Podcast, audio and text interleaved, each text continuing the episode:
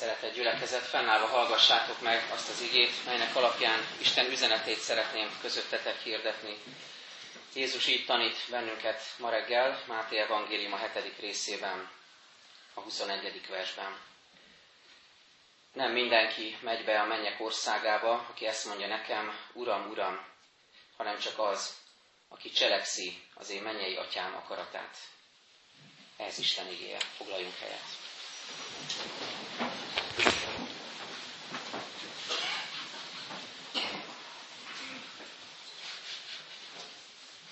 Tíz parancsolatban többek között arra tanít bennünket Isten igéje, hogy ne mond ki hiába Istenednek az Úrnak nevét. A szent névnek a hiába való, is mondhatnánk, nem helyén való, nem tisztelettel való, eredménytelen kimondása sokszor ott van a beszédünkben, a hétköznapi kommunikációban is helyet kap, néha nem is veszük észre, és úgy csúsznak ki a szánkból ezek a szavak, ezek a kifejezések.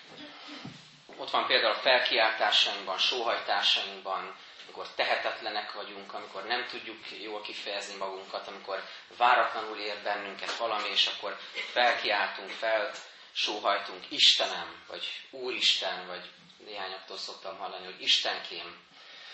Tehát ezeket a kifejezéseket néha fel se fedezzük, észre se veszünk, és úgy hagyják el ezek a szánkat, de ezek is a szent névnek a hiába való kimondását jelentik. Vagy állandósult jelzőként szinte bármihez kapcsolható egy szép zeneműhöz, egy klassz koncerthez, a paprikás krumplihoz, egy jó regényhez, egy klassz wellness hétvégéhez, hogy Isteni. Sokszor ezt is mondjuk, és sokszor ezt sem vesszük észre, hogy ennek esetleg mi lenne a súlya, hogy ezt miért használjuk ezt a nevet nem odaillő módon. Vagy durvább esetekben sokszor mondjuk foci meccseken, káromkodások formájában is előkerül az Isten neve. Emlékszem, tizenéves koromban párszor voltam foci meccsen szurkolóként, és akkor hallgattam ezt egészen közelről. Én pedig hát arra gondoltam, hogy ő tehet legkevésbé arról, hogyha rosszul megy a foci, vagy ha a bíró nem fújja be a lest, de hát valamiért ott is az ő nevét emlegették. És összességében mondhatjuk, hogy mindezekkel együtt, és mindezeken túl is a, a beszédünk nagyon sokszor nem tudatos. Sokszor nem veszük észre, hogyha terhére vagyunk valakinek, és túlbeszéljük őt. Fölállunk egy, egy beszélgetésből, és úgy értékeljük ezt a az eltelt egy-két órát, hogy milyen jót beszélgettünk, közben nem vettük észre, hogy csak mi beszéltünk esetleg, és meg sem kérdeztük a másiktól, egy családtaktól, egy rokontól, egy ismerőstől, hogy hogy is vagy, és te mit gondolsz ezekről a kérdésekről. Vagy sokszor nem találjuk a megfelelő kifejezéseket, és ezért nem vagyunk elég tudatosak és szabatosak annak a megfogalmazásában, amit érzünk, amit gondolunk. És nyilván ebből következően sokszor félre is értjük és félreértelmezzük egymást. Az előbb felsorolt esetekre visszatérve még egyet hadd fűzzek hozzá, hogy milyen az, amikor hiába való módon mondjuk ki Isten nevét, és erről tanít ma bennünket Jézus is, amikor csak beszélünk Istenről, de nincs mögötte valódi tartalom és megért valóság. Jézus szavai ebben a kérdésben adnak tehát ma tanítást, eligazítást mindannyiunknak, és az üzenet első felében erről szeretnék beszélni, hogy hogy, milyen, mit, hogy mit jelent Istenre hivatkozva élni. Nyilván ennek a, a negatív oldalát is megnézzük, akkor ezt nem helyén való módon tesszük, és azt is, hogy milyen az, amikor helyén való módon hivatkozunk Istenre, és hívjuk őt segítségül az életünkben. A másik felében az üzenetnek pedig arról szólnék, hogy, hogy hogyan közeledhetünk most már egész konkrétan a szavak felől cselekedetek irányába. Istenre hivatkozni, tehát ez az első téma, amiről beszélgethetünk, gondolkozhatunk. Ugye Jézus maga is mondja, hogy vannak akik, sokan vannak, akik ezt mondják, Uram, Uram. A történelem számos példát hordoz arról, hogy, hogy hogyan lehetett Istenre hivatkozva a Krisztusi értékrenddel totálisan ellentétes módon cselekedni. Például a kereszt jele alatt tudjuk, hogy indítottak háborúkat, hadjáratokat, Istenre hivatkozva téve mindezt. A keresztet feltartva lehetett leigázni népeket, hatalomvágytól fűtve területet, hatalmat, befolyást, pénzt szerezve. Lehetett Istenre hivatkozva tudatlanságban tartani sokáig embereket, úgyhogy nem adták a kezükbe a szentírást, úgyhogy maguknak tartották meg az Istennel kapcsolatos információkat, a jó hírt, annak a, lényegét és magyarázatát, És ugyanakkor azt is tudjuk, hogy, hogy éppen az egyház volt sokszor annak a zászlóvívője bizonyos történelmi korokban, hogy megakadályozza a tudománynak a, a nagy felismerését, előrehaladását, pedig a tudósok nem tettek mást, mint hogy rácsodálkoztak az Isten által teremtett rendre, fölfedezve ezeket a titkokat, de sokszor a hatalommal így is vissza lehetett térni, hogy ezt leállította az egyház, és ilyen módon Istenre hivatkozva tett bizonyos dolgokat. Vagy Istenre hivatkozva lehetett hasznot húzni az emberek hiszékenységéből, és lehetett katedrálist építeni a búcsú cédulákból befolyt összegekből. Jézus is beszél erről a jelenségről, amikor azt mondja itt a 22. versben, hogy sokan mondják majd nekem azon a napon, Uram, Uram, nem a te nevedben profétáltunk-e, nem a te nevedben űztünk-e ördögöket, és nem a te nevedben tettünk-e sok csodát. Elgondolkoztam ezen a három kifejezésen is, egymás mellé téve nagyon erősen hatnak ezek. Amikor valaki azt bizonygatja, hogy tehát Uram, én a, én a Te nevedben profétáltam, én a Te nevedben űztem ördögöt, és különösen a harmadik, én a Te nevedben tettem csodákat. És arra gondoltam, hogy milyen lenyűgöző ez a portfólió. Hogy az ember odáll Isten elé, és azt mondja, hogy hát Uram, én ezt tettem, Te nevedben, én ezt tettem érted, én a Te nevedben tettem csodákat, én a Te nevedben érted, és, és rád nézve tettem mindazt, amit tettem, és, és rád hivatkozom, és kicsit olyan leszek, mint a gazdag ifjú, aki oda megy Jézushoz, és azt mondja, hogy ifjúságomtól fogva megtartottam a parancsolatokat. Nézd rám, én, én aztán olyan élharcosod lehetek, akire büszke lehetsz. Nem olyan ez, mintha odállnánk Jézus elé, és azt mondanánk, hogy úgy Uram, amikor a mennyek országában majd bennünket képviselsz, rólunk beszélsz, akkor velünk büszkélkedj el mert velünk lehet, mert itt, itt vannak az aktáink, itt vannak a cselekedeteink, itt van a portfóliónk, mi a te nevedben tettük mindezt. Csak hogy testvérek, a név kötelez. Hogyha valaki azt mondja, Uram, Uram, akkor annak súlya van. Jézus arra tanít, hogy nem lehet hiába, hiába való módon kimondani és emlegetni az ő nevét, és nem lehet hiába való módon és üres módon őt belerángatni abba, ami nem rá vonatkozik, amihez neki semmi köze. Arany fedezet nélkül nincs igazi érték. Engedjétek meg, hogy pár gondolatot elmondjak arról, hogy mi következik abból, ha valaki ezzel szemben, amiről, az eddig, beszélt, amiről eddig beszéltem, tényleg komolyan véve mondja ki, hogy Uram, Uram, és tényleg Úrnak vallja és hiszi Jézust. Mi következik ebből? Ha Úrnak vallom Jézust, akkor az azt jelenti, hogy felismertem és elfogadtam Jézust megváltómnak, személyes szabadítómnak. Ezt hiszem, ezt vallom, újjászülettem, megtértem az életem az övélet, ezzel nem kérkedek, de ennek a boldog bizonyosságában élem az életemet, és Úrnak hívom Jézust. Aztán, ha én Úrnak hívom Jézust, az azt jelenti, hogy hatalmasnak, mindenhatónak látom őt, aki előtt semmi sem lehetetlen az utóbbi hetekben, hónapokban nagyon sok olyan helyzettel találkoztam a gyülekezetben, amikor, amikor szembe kerültünk közösen egy ilyen lelki harcban, ezekben a megosztásokban, lelki gondozásokban lehetetlen helyzetekkel. Amikor valaki kimerítő időszakban van, vagy időszak után van, mert, mert betegápolást végez. A családtagja mellett 0-tól 24-ig ott van, vagy a betegágy mellett, vagy a kórházban, vagy az otthona, a kórház és a munkahelyek között ingázva, és szolgálatot teljesítve, egy lehetetlen helyzettel szembesülve. Vagy valaki az elhagyatottság, a csalódás, a meg, még keményebben mondva, a megcsalatottság állapotát kellett, hogy elhordozza, és ebben szembesült olyan helyzetekkel, amik lehetetlennek tűntek. Vagy valaki a tehetetlenséget, az erőtlenséget tapasztalta meg lelki-testi értelemben, vagy valaki a munkahelyét veszítette el, és megint csak lehetetlennek látszik ebből a helyzetből a kiút, a folytatás. Mindezt nehéz megemészteni, és nehéz ezzel szembesülni, és mégis másfelől olyan lenyűgöző volt azt látni, hogy Isten hogyan munkálkodik a testvéreink életében, a mi életünkben, hogy hogyan tudjuk ezeket a helyzeteket hitből nézni. Mert ha valaki Úrnak látja Jézust, Úrnak vallja őt, ezzel együtt jár az is, hogy elfogadja és vallja, hogy neki semmi sem lehetetlen. Még ebből a helyzetből is, ami mindenki számára megoldhatatlan, ebből a helyzetből is tud nekem Jézus kiutat hozni. Aztán az, hogyha én Úrnak vallom Jézust, azt is jelenti, hogy naponként alávettem magam az Úr szívemet vizsgáló hatalmának. Ez most számomra személyesen is, különösen is fontos lett az utóbbi hetekben, hónapokban. A 139. Zsoltár többször imádkozhattuk, és talán elég kerül többször. Ennek a végén azt mondja a Zsoltáros, hogy, hogy Uram, vizsgáld meg szívemet, ismerd meg gondolataimat, és lásd meg, hogy van-e nálam a gonoszságok útja, és vezess engem az örökké valóság útján. Számomra ez naponként imádságá vált. Olyan helyzetekben voltam, vagyok, amelyekben szükségem van arra, hogy Isten mutassa meg azt, hogy mi a helyes út, ő vezéreljen engem. És azért is fontos ezt az imádságot mindannyiunknak naponként elmondani és, és vizsgálni Isten szemszögéből a, a helyzetünket, mert mi magunkat túlságosan könnyen fel tudjuk menteni, túlságosan könnyen igazat adunk magunknak, mert így ilyenek vagyunk. És ezért szükséges, hogy Isten legyen az, aki vizsgálja a szívünket, mert ő nem téved, és ha ő mutatja meg, akkor abban biztosak lehetünk.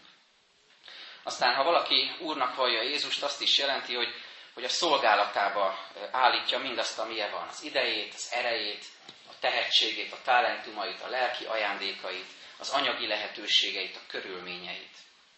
Olyanok lehetünk, mint az agyagedények a fazekas mester kezében. Oda teszem az életemet, és bízok benne, hogy, hogy ő olyan formál, amilyennél kell lennem, és arra a helyre fog tenni választott edényként, eszközként, alkalmas eszközként, amilyen, ahogy, ahogyan ő eltervezte, ahol a legjobb helyen leszek, mert Úrnak vallom őt. Aztán, ha Úrnak vallom őt, azt is jelenti, hogy nem kérdőjelezem meg az ő igazságát, hanem alávetem magam annak alázattal. Ahogyan ráhult a tájra most a hó éjszaka, és szembesültünk ezzel reggel, ez eszembe juttatta azt, hogy, hogy amikor, amikor lehull a hó, akkor valahogy minden úgy csöndesebb. Minden zaj valahogy tompább, valahogy még az autóknak a zaja is, mint a halkabb lenne, olyan távolinak tűnik. Valahogy mindenre rátelepszik, ráül a, a, a, ránk, ránk lehulló hólepel, és ugyanígy az Isten igazsága is valahogy befedezi, el palástolja az, az embernek a szürkességét, az embernek a, a bűneit, és, és megmutatja az Isten tisztaságát, igazságát. Ez az, amikor Úrnak vallom Jézust, és őt hívom segítségül az életemben. Aztán, ha én Úrnak vallom Jézust, azt is jelenti, hogy, hogy őt látom tökéletesnek, hibátlannak, és, és nem magamat. És nem, nem is vágyom arra, hogy egyfajta rosszul értelmezett tökéletességet vajszoljak, mert nem, tudom, hogy nem lehetek az. Aztán azt is jelenti ez, hogy felismerem, hogy, hogy ő a javamat akarja. Olyan ö, megható volt látni, amikor a sportdíjaknak az átadása volt pár nappal ezelőtt, hogy életmű díjat kapott Barcó András, és ugye tudjuk az ő történetét, hogy hogyan történt derékba a karrierjét, már a sportolói karrierje után nem lehetett sportvezető, nem lehetett edző, belovaglóként kellett dolgoznia, és különböző hátratételeket szenvedett el. De most 80 évesen visszatekintve az életére azt tudja mondani, hogy, hogy minden így volt jó. Mekkora erő van ebben, amikor valaki tényleg úrnak vallja Jézust, és tudja azt mondani az életének a, a legsötétebb, legmegalázóbb helyzeteire, és hogy ez így volt jó, mert Isten tudta, hogy mi miért történik velem is. Az ő kezében került minden a helyére az életemben. És még kettőt hadd említsek, hogyha Úrnak vallom Jézust, akkor ő neki engedelmeskedek inkább, mint embereknek. És ez nagyon kemény, ez nagyon nehéz. Akkor az apostolokat kihallgatják a nagy tanács előtt, és számot kell adniuk a, a bizonságtételükről, az evangélium hirdetéséről, Krisztusról, akkor ők szembe találják magukat tanult, tekintélyes emberekkel, a nagy tanács, a Sanhedrin tagjaival, és mégsem bátortalanodnak el, hanem azt mondják, Istennek kell inkább engedelmeskedni, mint az embereknek. Mekkora erő, mekkora bátorság van ebben is, ha Úrnak vallom Jézust. És végül, ha Úrnak vallom Jézust, akkor ő arra is bátorít, hogy hirdessem, hogy valljam, hogy Jézus Krisztus Úr az Atya Isten dicsőségére. Hogy Pál mondja a rómaiaknak a tizedik részben, ha száddal Úrnak vallod Jézust, és szíveddel hiszed, hogy Isten feltámasztotta őt a halálból, akkor üdvözülsz. Amikor az ős keresztény testvéreinket üldözték, akkor egy nagyon egyszerű kérdést kaptak általában. Hogy kit vallasz Úrnak? Ki az, akit Küriosznak, görög szóval, ki az, akit Küriosznak vallasz? A Kájszaroszt, a császárt, vagy pedig Krisztuszt? Egy egyszerű választási lehetőség, de az élet múlhat rajta, vagy éppen a börtön, vagy, vagy a kivégzés. És ezek az emberek tudtak valóban hitből válaszolni erre a kérdésre, vállalva a kockázatot Krisztusért azért, mert ő megragadta őket, azért, mert tudták, hogy az életüket ő mentette meg. És erre a kérdésre azt gondolom, hogy ma is választ kell adnunk. Talán nem ez a kérdés, hogy Krisztus vagy a császár, de a Krisztus az biztos, ez a kérdés. Őt vallod úrnak, vagy bármi mást, ami a császár helyére behelyettesíthető, és ami Krisztus helyébe lép. Saját magadat például, az anyagiakat, mindent, ami megfogható, a saját vallásosságodat, a saját igazságodat, a földi hatalmat, egy sztárt, egy olyan embert, akit példaképnek tekintesz. Vajon kit vallasz Úrnak és tekintének az életed fölött? Ezt kérdezi ma reggel Jézus mindannyiunktól. De menjünk tovább is, és az üzenet másik felében pillancsunk rá már egészen konkrétan arra, hogy milyen irányt jelöl ki számunkra Jézus. Azt mondja alapigényben, nem mindenki megy be a mennyek országába, aki ezt mondja, Uram, Uram, hanem csak az, aki cselekszi az én mennyei atyám akaratát. Ugye tudjuk, hogy a szavak fontosak. Maga az ige is mondja, hogy, hogy a hit hallásból van, és a hallás pedig Isten igéje által. Szükségünk van a Biblia szavaira, Isten szavára. Ugyanakkor azt is tudjuk, hogy Jézus Krisztus maga a szó. Tehát, hogyha vele vagyunk kapcsolatban, akkor kapjuk az Isten akaratának kinyilvánítását, és akkor szembesülünk Isten tetteivel. Talán többen hallották már a most következő történetet. Egy unoka beszélget a nagyapjával, és kérdezi tőle, hogy hát hogy van ez nagyapa, hogy a te életedben látom, hogy, hogy Isten munkálkodik, olvasod a Bibliát, hallgatod az ige hirdetéseket, tanításokat. Velem meg úgy van, hogy elolvasom az igét, vagy meghallgatok egy ige hirdetést, és valahogy kiesik a fejembe, úgy nem tudom megjegyezni, valahogy nem, nem marad meg bennem annyira, mint, mint benned.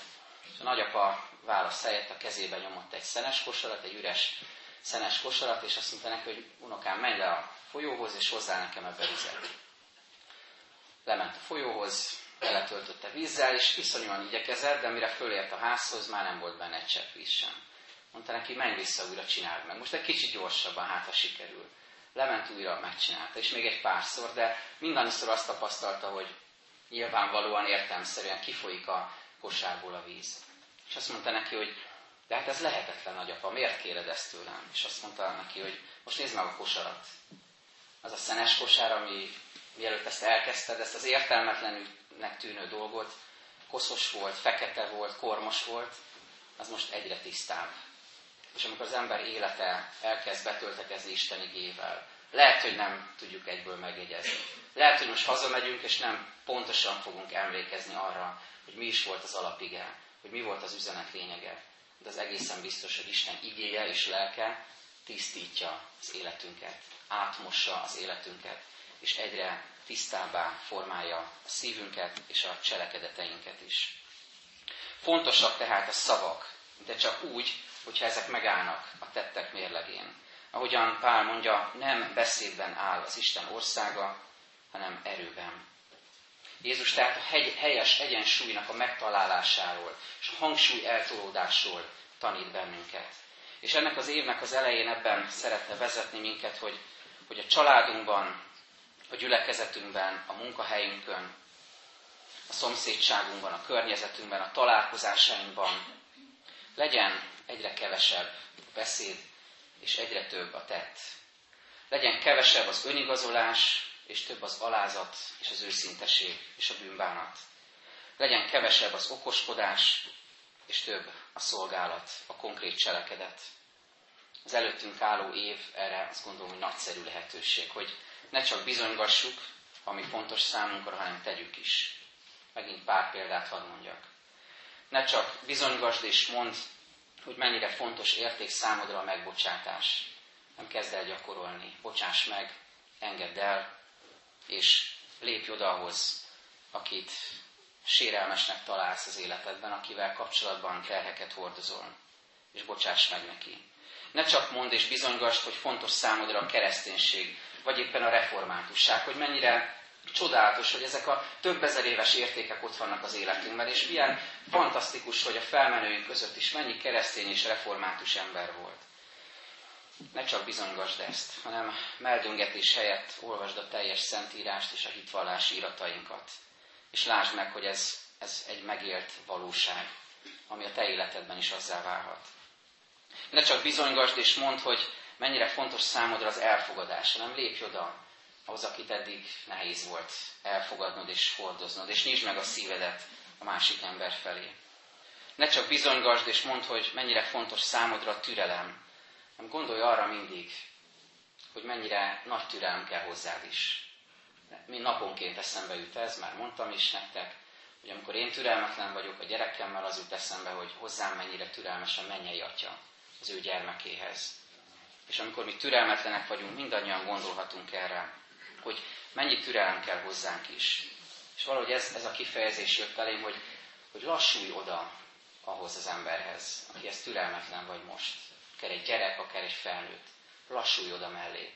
Ahogyan Jézus oda lassult, lelassította a lépteit az Emmausi tanítványok mellé, együtt ment velük az úton. Azért, hogy felfogják, megértsék, átszűrjék a lelkükön azt, ami történt, hogy Jézus nem csak meghalt, hanem fel is támadt. És ne csak mondd és hangoztasd, hogy mennyire fontos számodra a keresztények egysége, hanem gyere el például a jövő vasárnap kezdődő ökumenikus imahétre, ahol a katolikus és evangélikus testvéreinkkel együtt imádkozhatunk az üldözött keresztényekért, Magyarországért, Európáért, az evangélium ügyéért, a közösségeinkért, és együtt adhatunk hálát, hogy 450 éve kimondatott a vallásszabadság, ami aztán az évek, évtizedek, évszázadok során többször sérült ugyan, de ma mégiscsak szabadon gyakorolhatja kiki hitét, a meggyőződését és ezért is hálát adhatunk közösen. Jézus tehát tanít ebben az igeversben nagyon komolyan és kérdéseket tesz fel nekünk. Nem mindenki megy a mennyek országába, aki ezt mondja nekem, Uram, Uram, hanem csak az, aki cselekszi az én mennyei atyám akaratát. Egyszerűen, egyszerűen fogalmazva így fejezném be ezeket a gondolatokat, ne csak beszéljünk, hanem cselekedjünk is. Jézus szavával szeretném zárni, amit az irgalmas samaritánus példázata végén mond, menj el, és te is hasonlóképpen cselekedjél. Amen. Csöndesedjünk el, és osszuk meg először magunkban, imáinkban gondolatainkat az Úrral.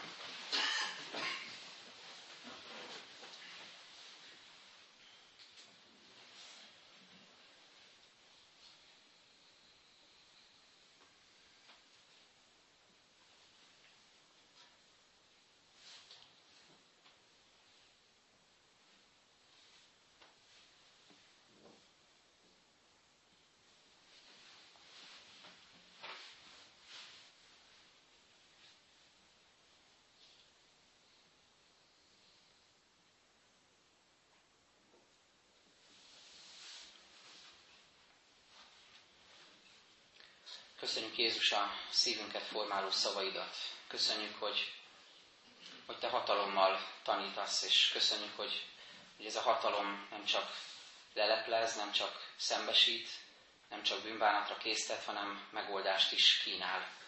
Köszönjük, hogy a Te hatalmad az a keresztfának áldozatából fakad. Köszönjük, hogy Te alázattal tudtad letenni az életedet azért, hogy mi élhessünk, hogy mi fölvehessük a az igazi élet lehetőségét és örök életünk lehessen. Köszönjük, hogy erre az önfeláldozó életre hívsz és tanítasz most bennünket. És szeretnénk, Urunk, valóban nem szaporítani a szót, hanem csak annyit kérni, hogy formáld szívünket, és enged, hogy ne csak szóljunk, hanem tegyünk is egymásért és a te dicsőségedre. Urunk, szeretnénk még imánkban szomorú lélekkel, és ugyanakkor háladással is visszagondolni azokra a honfitársainkra, akik 75 évvel ezelőtt a Donkanyarban vesztek el. Hálát adunk azért, hogy, hogy Te vigyázol ma az országunkra, és engedett, hogy, hogy békében élhessünk. Akkor a csoda ez, hogy sokszor fel sem érjük, hogy nem kell, hogy elvigyék a fiataljainkat hadseregbe, távoli országokba, ahol értelmetlen módon kell meghalniuk, hanem béke, békében, viszonylagos békében élhetjük a mindennapjainkat. Köszönjük, Urunk, hogy, hogy erre adsz lehetőséget, és kérünk, hogy segíts jól élni a béke lehetőségével. Segíts az örömhírt hirdetni az embereknek, hogy ne aludjon el a lelkiismeretük, és a miénk sem, hanem tudjon az ébren maradni a Te segítségeddel.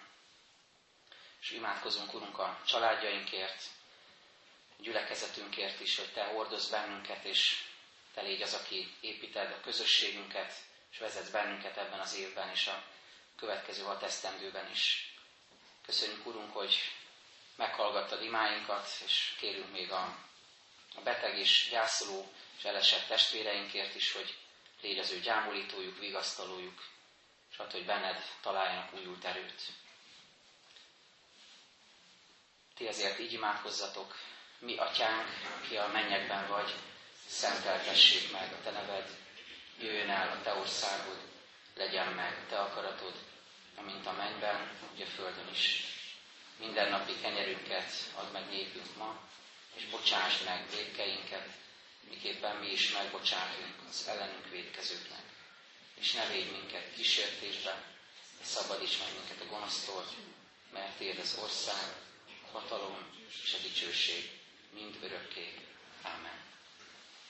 Fennállva énekeljük nemzeti imádságot.